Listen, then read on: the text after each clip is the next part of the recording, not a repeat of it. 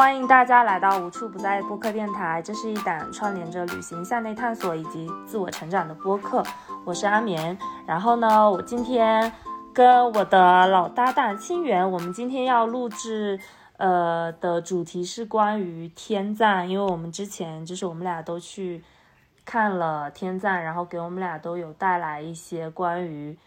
生活或者说生命本身的一些思考吧。然后今天其实就是一档闲聊的播客，然后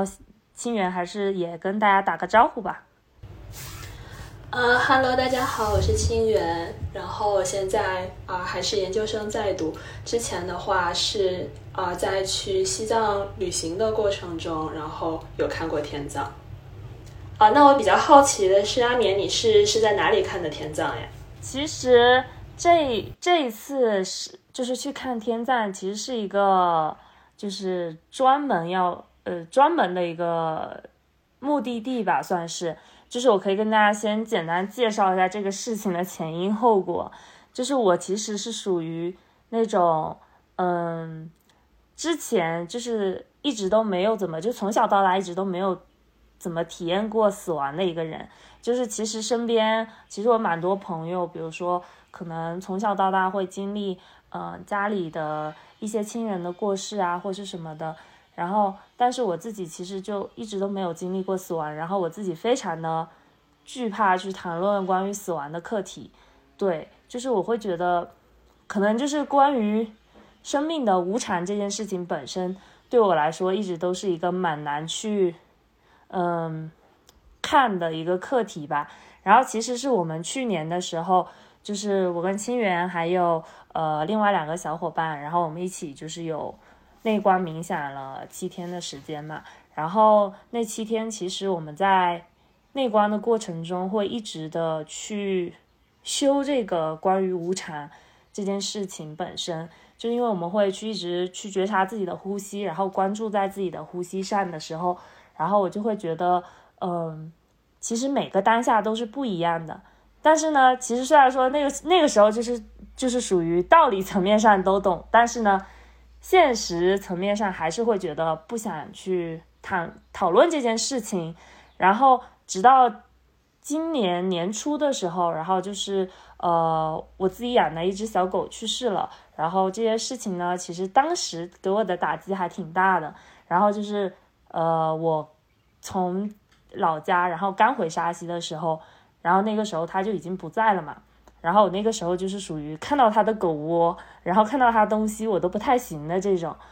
所以呃，其实这段时间在沙溪的状态一直都很差。然后我相信其实应该很多听众朋友都会有，嗯，这种关于跟猫猫狗狗一起相处啊，然后可能意外出事或者是自然去世的这种事情，因为本身就是宠物它的寿命本身就不是很长嘛。然后虽然一开始养的时候就会知道，呃，本身可能对猫狗而言寿命就只有十几年的时间，最长可能也就二十年吧。然后我就觉得，嗯，这件事情可能就在头脑层面上可以，或就是会知道这个事情了。但是当它真的发生的时候，我觉得还是挺伤心的。所以其实到今年年初之后，然后我就。想要选择短暂性的逃避一下，然后就离开了沙溪，然后就开始旅行，然后旅行了大概有三个月吧，其实还蛮久的一段时间。对，然后呃，正好是因为回到了，就是去了重庆，然后我们就想着，然后重庆到呃回回云南的高速。就是那一路的高速路费，其实差不多就跟从川西自驾的那个费用是，那个油费是差不多的，所以我们最后就选择从川西自驾。然后川西其实是有很多条线的，所以我们当时就选了就是走色达的那条那条线，就是最上面的那条线。然后那个时候就可以去色达看了天葬，就是大概是这样子的一个机缘吧。因为阿眠之前的就是那段经历，包括和小狗一起生活，然后包括最后到小狗的去世，其实我都有就是是这段故事的一部分。所以说，当时在我听到小狗去世的时候，就是最让我难过的其实不是小狗去世本身，而是我想到阿棉会有多难过。所以那个时候我就觉得，天哪，这真的是阿棉最担心、最害怕的那个课题。他，然后他就成真了，就有一种老天要来让阿棉锻炼这个课题的感觉。然后当时我就也觉得说，这个对阿棉会不会实在太难了？就是我觉得真的好太难了。但后面我慢慢看着，就是阿棉一步步从。就是一步步很努力的去觉察吧，然后很努力的去自己修这个课题，包括到最后看完天葬有这些感悟，我就觉得我见证了阿米很大的一段成长，然后我也觉得挺开心的。然后的话，就是我我看天葬的话，这个机缘是，就是之前有一段呃去拉萨的经历，然后那段经历里面我是搭车去的拉萨。呃，就是遇到了很很好，然后很有缘分，并且也很善良的一家人。然后他们一家人就呃带我和我的旅伴朋友一起呃一路从就是三幺八线上，然后带到了拉萨。然后我们也成了非常好的朋友。所以在拉萨的时候，就是啊那个呃那一家人的爸爸妈妈他们就提出说，还挺想去感受一下天葬的，因为。嗯，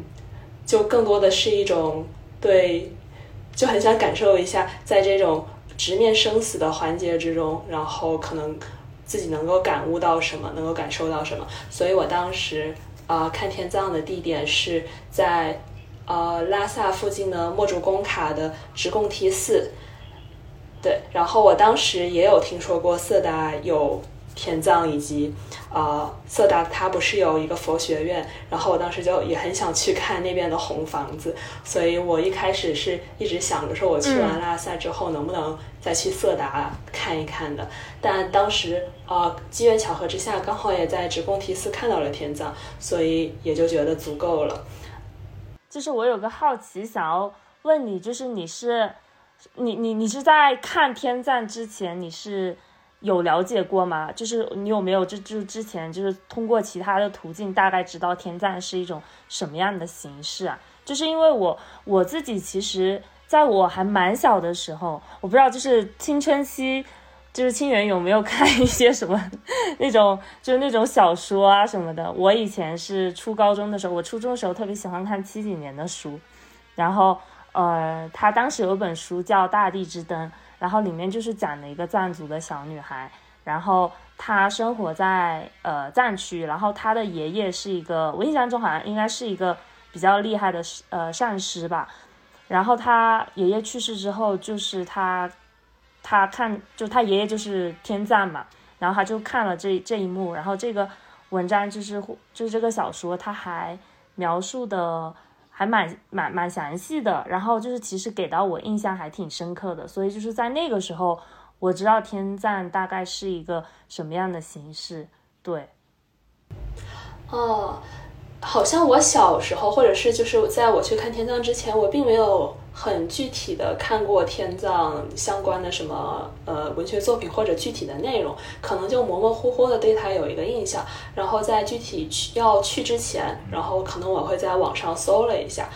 呃，然后对于天葬这一个过程的话，我觉得呃，包括和我。呃，就包括身边的朋友，然后或者包括我在网上看见的一些资料，都会觉得这个过程是一个很血腥，好像很吓人，然后非常会让人恐惧的一个过程。但我当时好像就没有太多这样的感受，就更多的是一个，就是我觉得没有。很很多的想象，也没有很多的期待，更多的是去比较平静的想要，就可能只是去经历这一个过程的这样一个心态。然后前面可能也没有像阿眠这样的，就是想要去直面生死这样一个课题。所以我觉得我更多的有点像是一个空的杯子的状态，就是直接的就这么去经历了。然后当我去啊真的经历之后，我也去思考了一下，就说为什么大家都会觉得天葬它会是一个。很残酷或者很血腥、很令人害怕的一个过程，因为那个过程本身，它确实就是赤裸裸的把人的死去的躯体，还有呃，可能去用一些刀具，或者就是去呃，让这个躯体完全暴露在外界的这个过程，它其实嗯。表面上看起来会和过去的一些杀戮的一些场景它是很相似的，但是我又觉得它本质上其实是完全不一样的。就呃让我意识到，可能人们真正害怕的，它并不是就是去用刀解剖人的尸体这件事情本身，人人们真正害怕的应该是杀戮背后的残酷，就是背后的险恶和背后人心的嗯那一份。吓人之处，而不是啊，就是人的躯体的呃死去，或者是呃用刀去把它给剖开等等之类的啊。然后天葬它本身又是一件神圣的事情，它虽然在我们外人看来，就是这个过程似乎是。嗯，和我们所理解的，就是人的葬礼是非常不一样的。但是在啊藏族文化里面，就是在藏传佛教的文化里面，它应该是最崇高的一种，就是葬礼的方式。然后也并不是人人都可以去通过天葬的方式去进行葬礼的。对，呃，就是在这一个文化的层面上，你有什么了解吗？就是什么样的人他可以去通过天葬去？就是进行葬礼，以及这个天葬，它就是它它有一个什么样的内涵？就是为什么要通过？就是为什么要天葬？嗯，我之前其实是了，我之前一直了解到的是，就是天葬通常是就是比如说地位比较高的人，然后才可以给他们举行这样子的仪式。但是近期的话，我不知道有没有发发生一些改变，因为近期好像听说是呃有的就是比。就比如说没有分那种那种呃，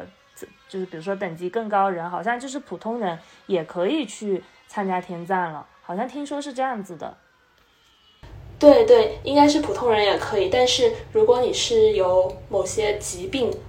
就是不能够通，因为天葬的方式，你相当于是呃经历了一个自然界的循环，就是秃鹫把你的肉给吃掉之后，你就成为。秃鹫体内的一部分，然后秃鹫又会通过它的活动，然后去成为这个自然界的一部分，所以相当于你是重新又回到了自然界里面的。所以说，好像如果带有一些传染性的呃病源的话，那可能就不适合通过这一个方式，就是再进入自然界，因为有可能造成呃可能会造成一些病源的传播之类的。哦，是的，是的，我其实是有一个很直观的。这个就是你刚刚提到这个自然界的循环的这种感受，你知道为啥吗？就是当时，呃，我先是看了秃鹫，就是去啄食了尸体之后，然后呢，站在我旁边的一只秃鹫，瞬间就开始就开始拉屎了，他就当着我的面，他就吃饱了，他在我旁边拉屎，我整个人都就是其实那个当下还是。就不是一种心情的复杂吧，就是觉得有点心里，有就觉得有点难受的那种感觉。但是其实就是它的本质，就是像你说的那样，是一种循环，对吧？对对，然后它也是一种一种轮回的体现吧，我觉得，就是在藏传佛教里面。对，是的，而且我们当时就是看天葬的时候，就是旁边是有一个呃僧人，一个僧人师傅，就是会。他他他特别的和善，然后他全程都是在微笑，然后他还他还就是会跟我们讲解这样子，就是也不是讲解，就是跟我们聊天。然后他就说，呃，这些这些秃鹫他们都是非常，就是有的是，比如说像是什么莲花僧大师的化身啊这种的。然后他们就是吃就是吃完，因为不是有很多吗？我们当时看的时候有十几具的尸体，然后。他们可能就吃了蛮蛮长一段时间，半个多小时还一个小时还没有吃完。然后那个僧人师傅就说他会，呃，那些秃鹫会就是再去把自己洗得非常干净，洗得干干净净的，然后再去吃剩下的那些呃。尸骨啊，这样子，然后他就说这些秃鹫是非常干净的一种存在。然后我之前就是有在网上看到说，呃，秃鹫其实也是呃空行母的化身，就是在藏传佛教里。对，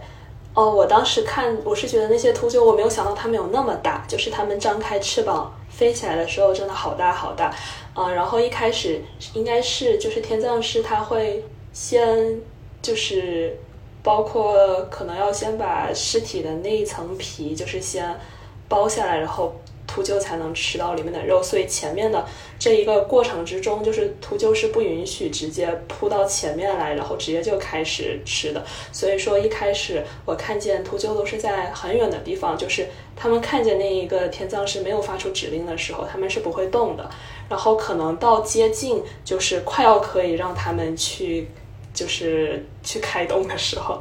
那个就是会，他们就会有一点蠢蠢欲动，然后想要拍着翅膀，想要往前的感觉。然后这个时候就会有很多，就是应该是藏民吧，他们会去围一个人墙，就是先挡住他们，让他们不要过来，因为还没有完全的可以开始。他们就会去挥舞，就是会模仿秃鹫的那一个翅膀挥舞的样子。我就看见一排人墙，他们在挥舞着双臂，然后。秃鹫这时候也就不会过来，最后放开的时候，然后才到他们的环节。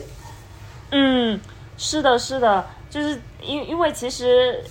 最最先开始的时候，可能只是把呃尸体就是运到那个天葬台，但是呃还没有进行那个叫什么解剖嘛，就是去把他们的肉身给就用刀划开的时候，其实那个呃。还还算可以接受，我觉得就是等他们划开的时候，就是那些秃鹫其实就已经跃跃欲试了那种感觉，然后他们就是会在那里挡着，对，对对，然后我觉得人就是我们人本身就是自然的一部分，然后我们其实天葬它最后就是再通过这样的方式让人再回到自然里面，就形成了一个循环和轮回的流转，对，所以我觉得这是。天葬它的一个意义所在，嗯，然后我其实是会觉得，我们今天就是录这期播客，我觉得可能就是就我的角度而言，我是希望可以呃跟大家也去分享这种我看到的这种无常吧，因为很多时候其实，单我我我其实那个时候对于死亡有一个很深的理解跟看见，我有时候觉得。其实，比如说人离开了这个世界，那他们可能是会进入到轮回中，然后他们可能是会，呃，就是比如说像自然的这种循环一样。我觉得，就是生者他他会非常的伤心、痛苦跟难过，其实就是就是这这这份牵挂就是难以割舍。所以我那个时候就会觉得说，其实啊，比如说我的小狗，它可能其实是过得很开心的，只是我自己。特别放不下，然后我自己特别希望他可以陪在我身边，是因为我对他有这样的一份需要跟需求在的，所以我觉得就是，呃，当我看到天赞的时候，我会觉得，很多时候就是会更让我感受到想要珍惜当下的那种感觉。你就是因为我们当时其实看到的，嗯，尸体是男女老少，就是第一个先送来的是一个呃白发苍苍的一个老人。这个我们头发还是能看得到的，然后又然后第二个送来的是刚出生就或者说还没有出生就夭折的一个婴儿，特别特别小，然后接下来是一个中年的妇女，然后还有就是呃这种男的女的老的少的都有，就是在那一天，所以其实嗯就是会给到我的感受就是，其实人的很多就是现实层面上的很多东西，比如说我们自己的需要啊需求，我们自己的那些情绪啊。其实，在在那个瞬间，我就会觉得，哎，他短暂的，就是被抛开了那种感觉，就是会觉得，嗯，在这么短暂的一个生命的历程中，就是会觉得每个当下都是很值得被好好珍惜的。对，嗯嗯，对对对，这个我也非常的赞成。哦，我当时，哦，我当时还很巧合的一点是我当天忘记戴眼镜了，就我的近我的近视，我也是啊，你也没戴那。可能我就是没带，我我我不是故意的，因为我就是因为我们当时那个他天葬的时间其实还挺早的，应该是在早上八九点的时候，然后我们从拉萨市区开车过去的话是要两个多小时还是一两个小时，反正所以要起的又很早，然后我急急忙忙的时候我就忘戴眼镜了，然后我的近视可能有两三百度，所以当时站的时候。呃，就是和我一同去的伙伴们，他们也不愿意站得太近，然后我们就站在稍微靠外一点。所以，在我当时看来，其实是非常非常模糊的一个场景。然后，就是我可能不能够看见很，没有看见很多的细节，但是就尽管是一个比较模糊的一个场面，也给了我非常大的震撼了。对，然后我的这个感受的最主要的角度，可能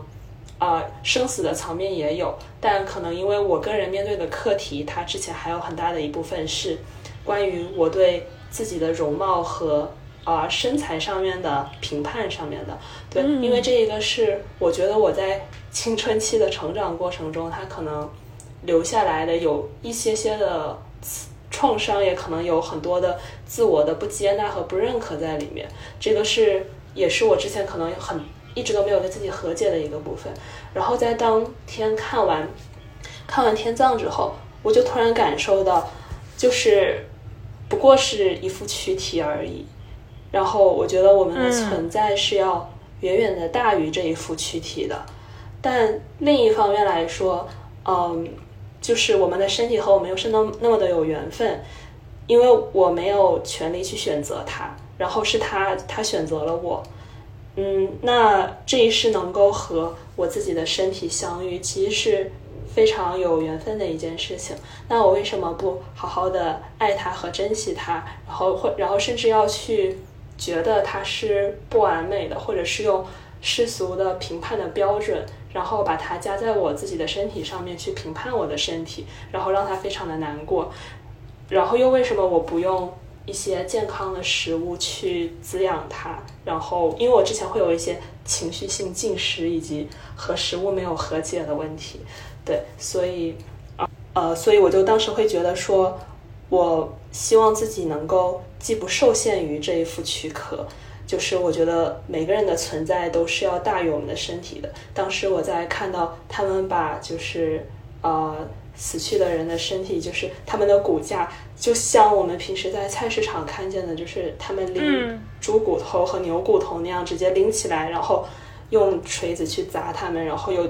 直接可以丢在地上。我当时就觉得，好像跟我们在菜市场看见的很多的动物的骨头是嗯没有分别的，对，所以我当时嗯就觉得它也仅仅是一副躯体，那真正存在的那一个人，他的存在是要大于这副躯体的，因为我们还有啊、意识，还有精神，还有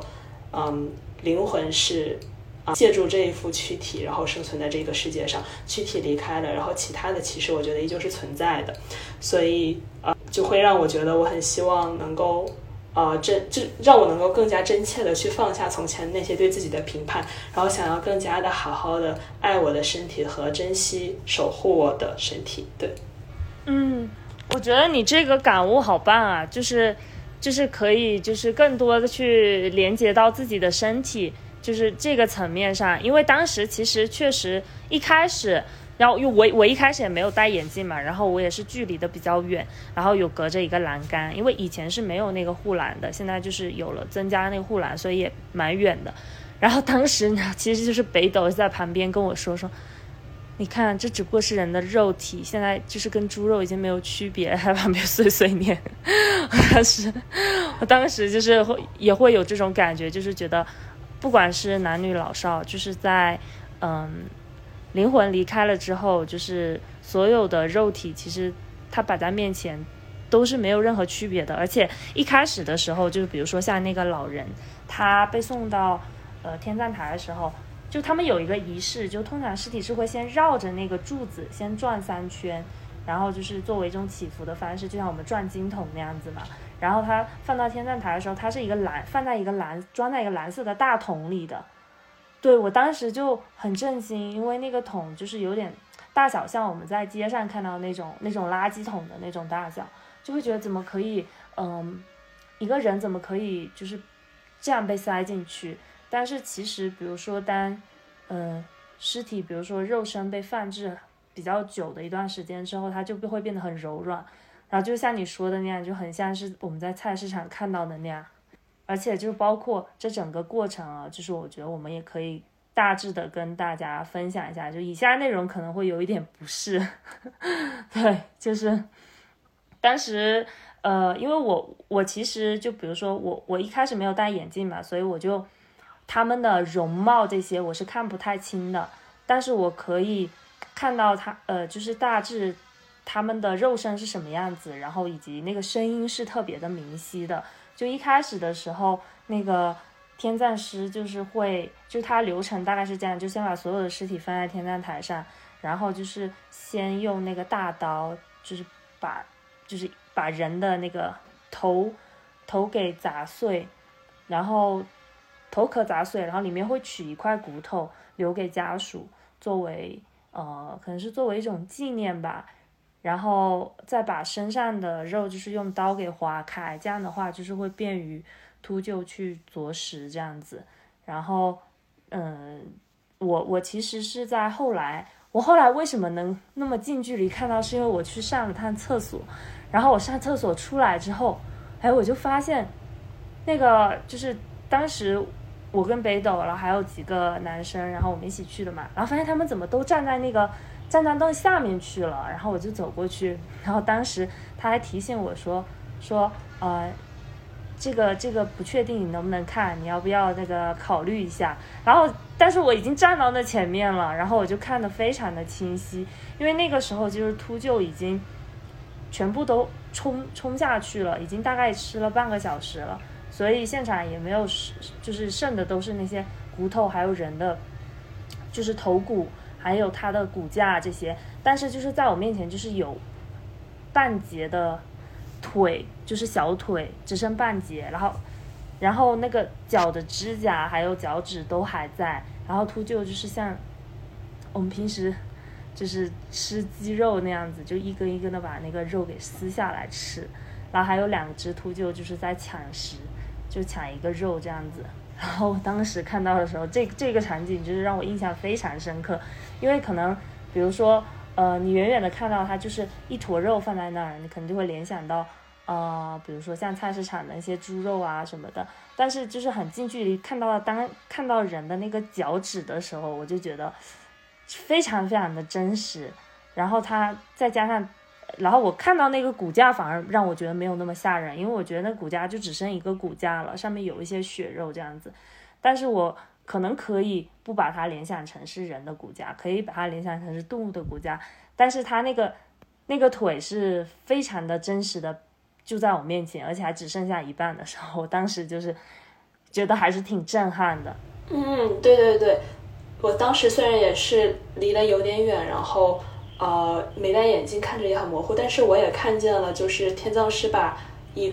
一个手臂还是脚，然后那样拎起来，然后下面可能还连着就是手指或者脚趾，然后可能他又去劈它，然后又把它丢在了地上，所以那个场景上我觉得非常的真实，就让我觉得真的不过是一具躯体，然后可能过去我却把这么多的很很多的情绪，很多的。指责和不满，对自己的不接纳，都凝聚在了身体上，所以我觉得其实对我的身体也是一种伤害。是，啊，对，因为其实就是想一想，人的一生其实是很短暂的，然后就是，就这个躯体它只是很短暂的容纳我们十几十年而已，所以就感觉其实是会让我们更有选择吧。就可能以前当呃少了一些觉察的时候，可能会觉得嗯会。比如说，对，就是比如说会有更多的那种情绪啊，然后比如说像你说对身体的一些指责啊之类的。但是其实当我们多了一种选择之后，其实我们是可以善待它的，因为它本来就不会陪伴我们非常久的时间。对对，然后能在这一世能够遇见自己的身体，我觉得也是很幸运的事情，要多多的感激它和珍惜它。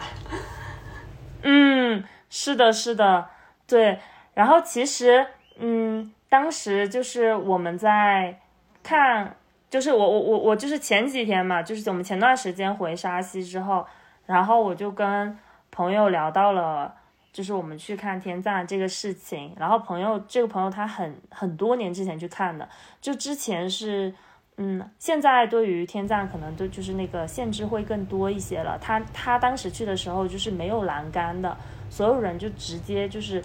哦，就是甚至天葬台是没有护栏的那种，就所有人就直接可以，直接可以待在那边看的。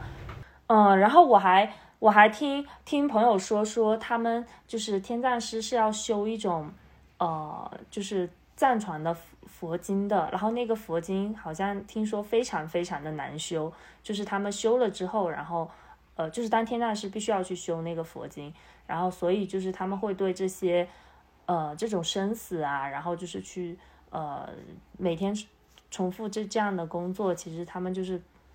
心里是没全然没有恐惧的。但是那个朋友说那个经叫什么，我有点不太记得。他说非常的难修。嗯嗯，对，我觉得光靠我的想象，我觉得天葬师也是一个需要非常没有分别心的。一项工作，对，就是能够平等的和无分别心的去看待人的死去的身体。对，其实他们在藏地的那些师傅，就是比如说就维持纪律的也好，然后就是在前面就是跟我们讲讲讲解的那个师傅吧，他其实真的就是我看他全程都是。笑得挺开心的那种，就是他说啊，这是一个很好的事情，然后还问我们有没有什么收获啊，这样子，他全程都很很喜悦，就是这种内在的喜悦呈现在脸上的那种感觉。他就说，哦，我们藏地的这种仪式确实跟呃你们的那边的很不一样，但是这个这个特别好，就是在他们那边特别好，这样子，就因为他也不太会说汉汉话嘛。哦哦，哇，这个我觉得和刻板印象里的。葬礼和天葬师都挺不一样的，因为我会觉得那好像是一个非常非常严肃，然后你就是你不可以去笑，或者是不可以去表露出喜悦的那样的一个场合。但是其实仔细的想一想，就是呃，这份喜悦，我觉得也会，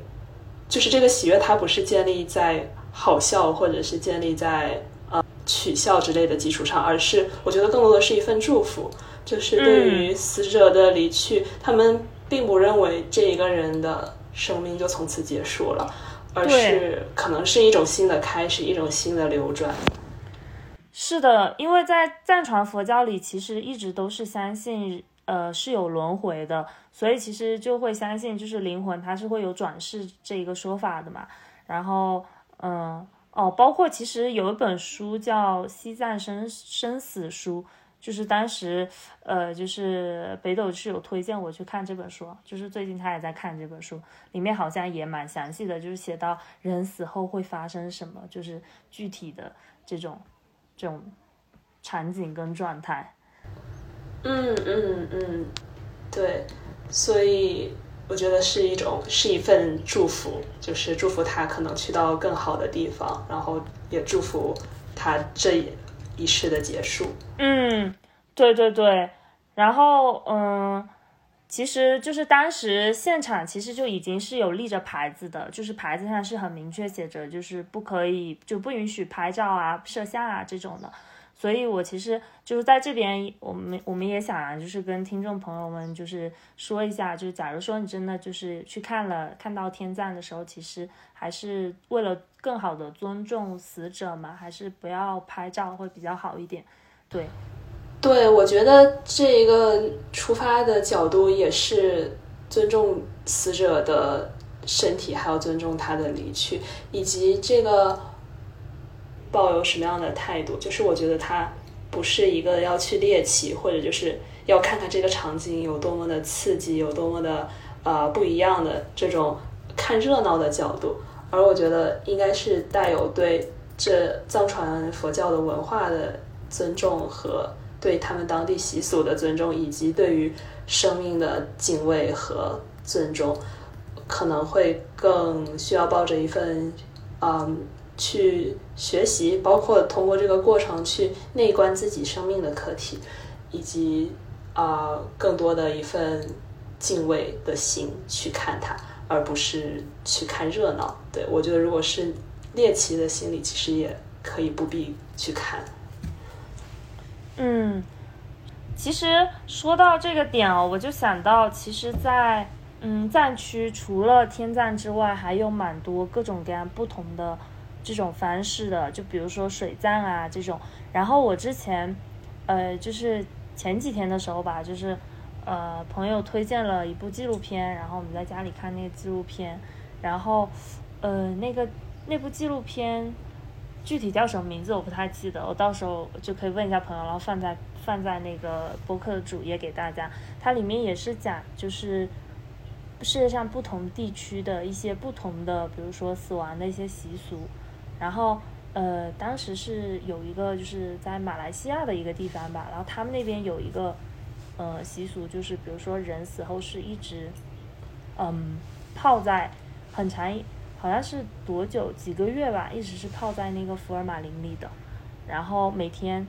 家人就是亲属都会去给死者喂饭，就是就是这样的一个仪式，就是每天都会给他喂饭，就好像他仍旧还存活着一样。然后后来就是还会每天给他换衣服，对，然后呃就是会像他还活着那样，就是会拥抱他这种，然后就是一直放在家里放很长一段时间。我当时看到这这这这部纪录片的时候，我也觉得哇，好神奇！这这个世界上真是有各种各样不同的呃关于死亡的仪式。哦，确实，确实，我也记得，就是天呃，就是藏藏地的话，除了天葬，还有水葬和火葬，还有什么之类的。嗯，是的。然后我就觉得，其实嗯，不同的这种死亡的习俗，它最终就是导向的。都是对于，就是我我个人觉得，就是对于生者而言的意义，就是去找到跟自己的自己是可以从中就是去，嗯，我觉得就是内在获得更多的自由，或者说有更多的选择的这样的一种方式。就比如说我看完了，呃，天葬之后，然后我回回来之后，就比如说昨天有。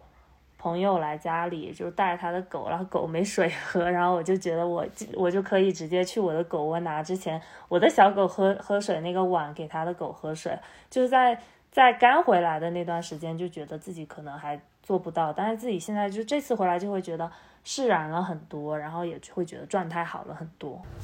哦，你之前做不到是觉得因为什么呢？之前就是。刚回来的时候，就是看到他的那个小衣服啊什么的，都会觉得很伤心。然后就是一直把他的东西就是放在他的那狗窝，不是，就是呃，就是你画的那个二二层的那个。我们的狗窝还有还有有有三个三个小房间，一个是放衣服，一个放放他的吃的嘛，还有一个他住的地方嘛。然后那个放他衣服的那地方就是有个小门，然后把那门打开之后就是他衣服啊什么东西的，然后就感觉看到还是会挺伤心的。对，然后。嗯，就一直就是放在那边，现在就是积了很厚的一层灰，因为我平时也没有去看它嘛。然后，嗯，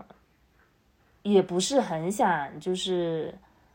经常听听朋友就是聊聊到这件事情，在当时就是年初的时候，但是现在就是会觉得，哦，已经可以很平静或者说很平和的说说起这件事情了，然后就会感觉真的是更看。看到了生命的一个本质吧。嗯嗯，对，因为我记得就是你当时是，呃，别的小狗你也不是很愿意去接近它的。我我我当时第一个心念就是，唉，没有我的可爱，然后就没有我的可爱，然后而且我会有这种心态，你知道吗？就是我的比较心还放在狗身上，真的很很夸张。我当时就是，嗯，比如说别的小狗，就有的小狗就是之前我们。一个朋友，他们家小狗就是会，有时候会跟你咬着玩嘛。嗯。然后我就会说，啊，我就会小声嘀咕，我说我们家的狗都从来不咬人。然后，然后就哎，我们家狗就是这个吃饭也很乖巧，非常的懂事。就是会有那种比较心，然后就是没有办法，就是把那把自己那份爱真的给到每一只小狗的那种感觉，就是。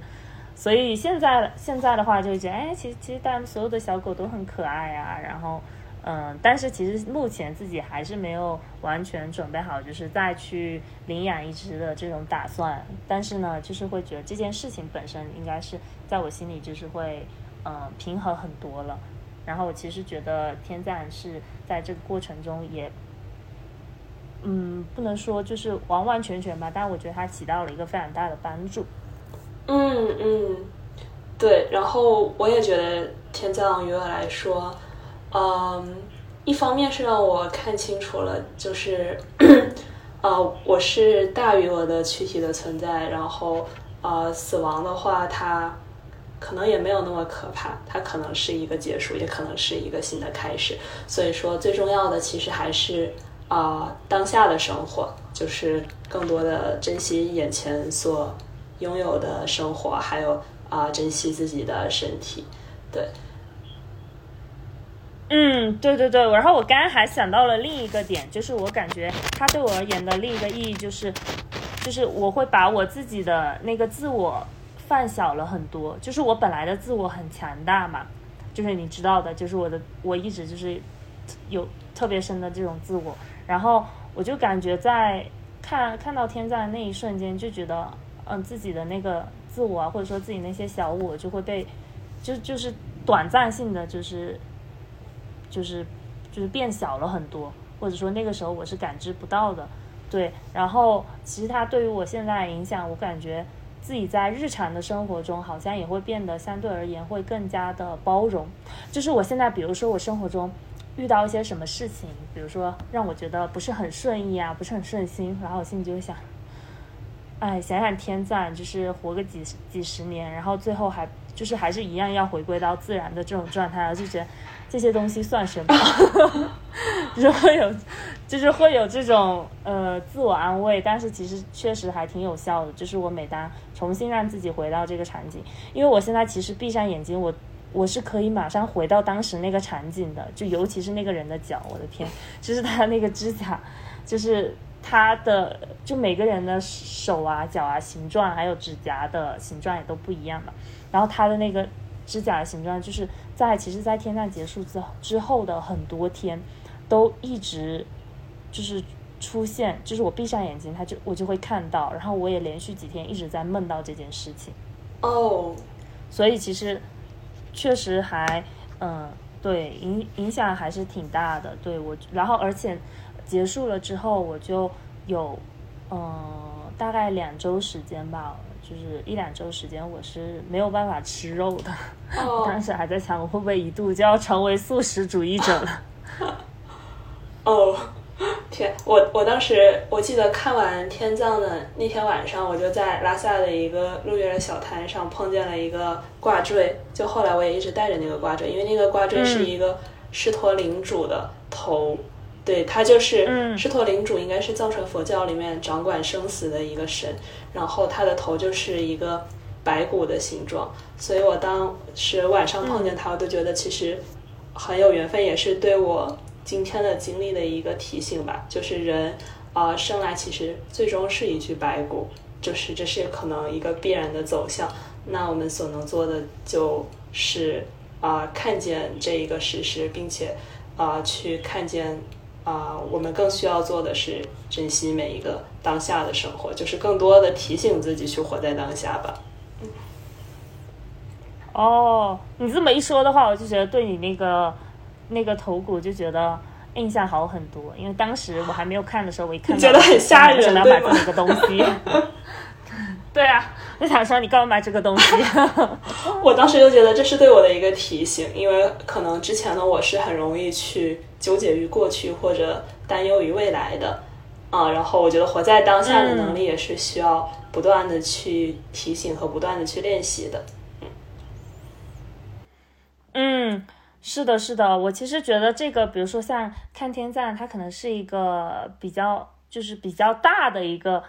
一个一个节点吧，然后其实像日常生活中，就是包括我们现在一直都在呃练习的，就比如说每天还是会在坚持冥想啊，然后就是不断的专注于当下，因为我觉得，嗯，比如说，呃，就算是我每次我会提醒自己啊，就是天赞带给我的一些影响啊，或者对我的一些转变啊、转念之类的，但是我觉得还是就是对于个人而言、个体而言，我觉得每天还是可以持续性的去。精进的去练习一下的，因为我觉得，嗯，比如说冥想，每天我们现在一般都是一天半个小时的时间嘛，其实也不是很久。嗯。然后，嗯，就算抽出这半个小时时间，然后就是在那个瞬间回到自己的当下，就是一每次就是念头飘走的时候回到当下，其实也是一种比较持久性的一种关照身心的一种方式吧。嗯，对对对，我觉得我。进来可能坚持的不是很好，因为我觉得，嗯，这件事情它其实最重要的还是你要去每天坚持那半个小时。但是很多时候，啊，当你可能生活要不就是忙一点，要不就是事情多一点的时候，就真的很想偷个懒之类的。然后当我可能没有冥想的时间有点长之后，我会慢慢的觉得好像我的念头就它越来越像一匹野马，就是我越来越难抓住它，它很多时候就疯狂的驰骋，然后我也赶不上它，所以呢，呃，感觉身心就更难去。啊，回到当下，然后更容易飘忽不定，所以我觉得这确实是一个需要去长久练习的事情。嗯，是的，是的，我也有这种感觉，因为尤其是在旅行的时候，然后其实每天是没有办法的。但是其实就是我我个人是觉得，比如说，如果一旦生活是以一种比较稳定的方式的话，我觉得，嗯，每天还是尽可能可以抽出一些时间。然后我就觉得在路上的时候就真的好难去完成。比如说我们一大早醒来就自驾就去赶路了嘛，然后车上你知道川西那个路有多么的颠簸。就是路很路况很差，然后我觉得在在在车上就非常难做这件事情，然后每天就比如说一到晚上，然后就是，呃，就就很困，然后就直接睡觉了，就感觉完全没有这个时间。但是当我回到沙溪之后，然后我再去做这件事情，我也会有跟你一样的感受，就是会觉得，哎，怎么时间还没有到？但是以前之前我们去年是可以一天做好几个小时的，然后我现在就是半个小时还没有到，我就觉得。怎么时间还没有到，就会看到自己那个烦躁升起，你知道吗？嗯嗯嗯，对对对。但是我觉得，呃，如果自己真的有意识的话，其实未必是需要通过一个，就是完全是一个坐下，然后用一个打坐的姿势去冥想。就包括在可能在路上的时候，你可以去有意识的去，也可以去回到呼吸，或者有意识的去感受自己身体此刻可能。与周围的什么座椅之类的，他们之间接触的状态，乃至于说看见窗外的景色飘过的时候，是非常的呃无意识的飘忽不定的，就是在这么发呆，还是你可以有意识的提醒自己，把自己不断的拉回呃当下的景色，然后把自己的意识拉回到当下自己身体的状态里面。我觉得它其实正念可以是一个在随时随地都去练习和修行的过程，但更多的就是需要去。啊，提醒自己去精进和去练习了。嗯，是的，是的，就是前面像清源提到的这种，嗯，对于自己身体的一种照顾。然后我觉得就是除了更加健康的，比如说更加健康的作息啊，然后每天按时吃饭啊，比如说这个播客录完我就要去吃午饭，就是。就是比如说，尤其是我觉得在都市里面生活的小伙伴，就是其实经常就是工作忙到就是没有时间吃饭。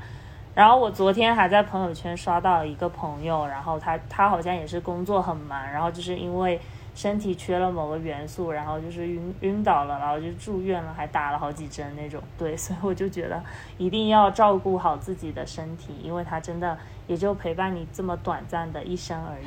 对，然后。另外一个就是我们提到的对于情绪上的一种照顾，因为身体跟心理就是心身体跟自己的精神是紧密的连结合在一起的。然后你的情绪不好，它也会影响到你身体的状态。其实就比如说我平时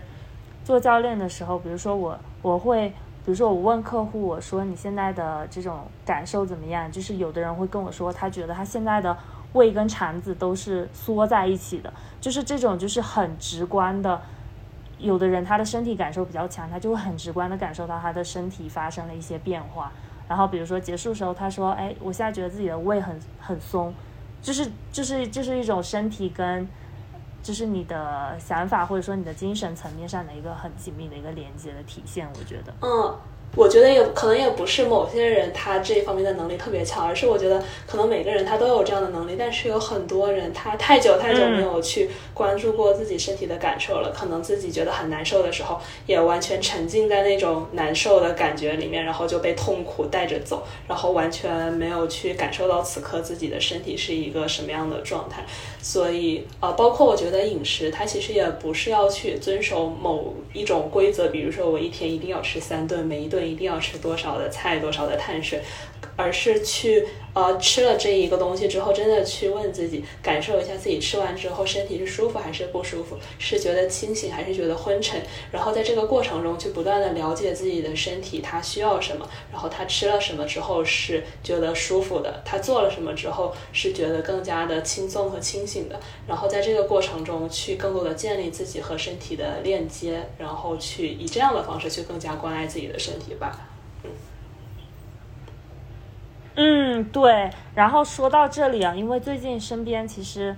嗯，会发现有很多小伙伴就是开始吃素嘛。然后我我其实我自己个人的一个看法，就比如说像清源刚刚提到那样，就是你去进食的时候，你去感受自己身体呃的这种舒适度，就并不是说一定是吃素就是好的，或者说一定是吃肉就是有营养的。就比如说，如果是吃素的话，你如果是搭搭配非常的均衡的话，然后就是呃什么东西都有摄入的话，其实它的营养价值也是很会很高的。但是比如说也我身边现在也有朋友，就是之前很多年一直持续在吃素，然后现在改改改成在吃肉，是因为他感受到他身体就是需要肉给他补充的那份营养，然后他就是会开始去去进食。所以其实一切都是以自己的身体感受为主，我就是觉得。